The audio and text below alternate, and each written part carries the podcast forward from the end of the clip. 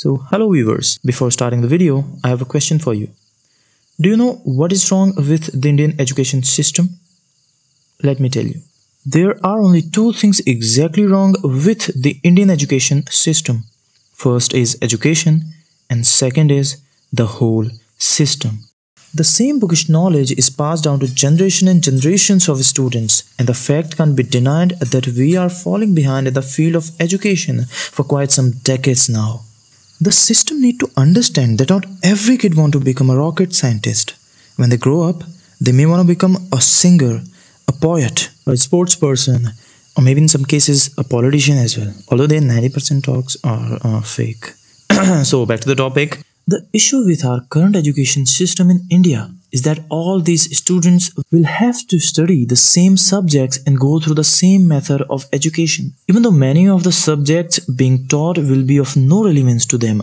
Of course, basic literacy is necessary, but making them study the same subject for 10 long years before they can actually opt for a field of study look like an outdated provision, isn't it? But the bitter truth is, even if this system changes in future, it has already killed millions of dreams. You can find hundreds of real geniuses ruined by the Indian education system.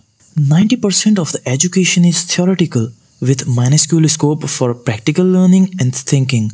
Students are always bound to a specific syllabus and are not really encouraged to go out and about their seams.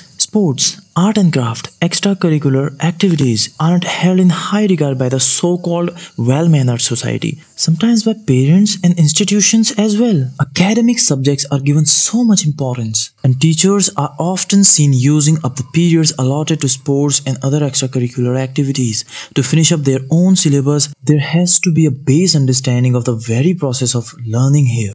Learning is a creative process. An individual is expected to think, react, and process the information with a blend of creative and practical conclusion. The entire weight should be shifted to learning and not just scoring marks. This has to be done both from the school and the parents' end. The syllabus is one thing that needs a change, while teachers and teaching methods require a whole new makeover altogether. Our teaching methods are outdated. We still use blackboard and chalk as the only mode of teaching, even though there has been a wave of the switch to the e-learning mode. Not only our teaching methods are inefficient, but so are our teachers. The school should take measures in up teaching them to the agile e-learning teaching. E-learning is a great and creative learning process, but only with a combination of a good tutor.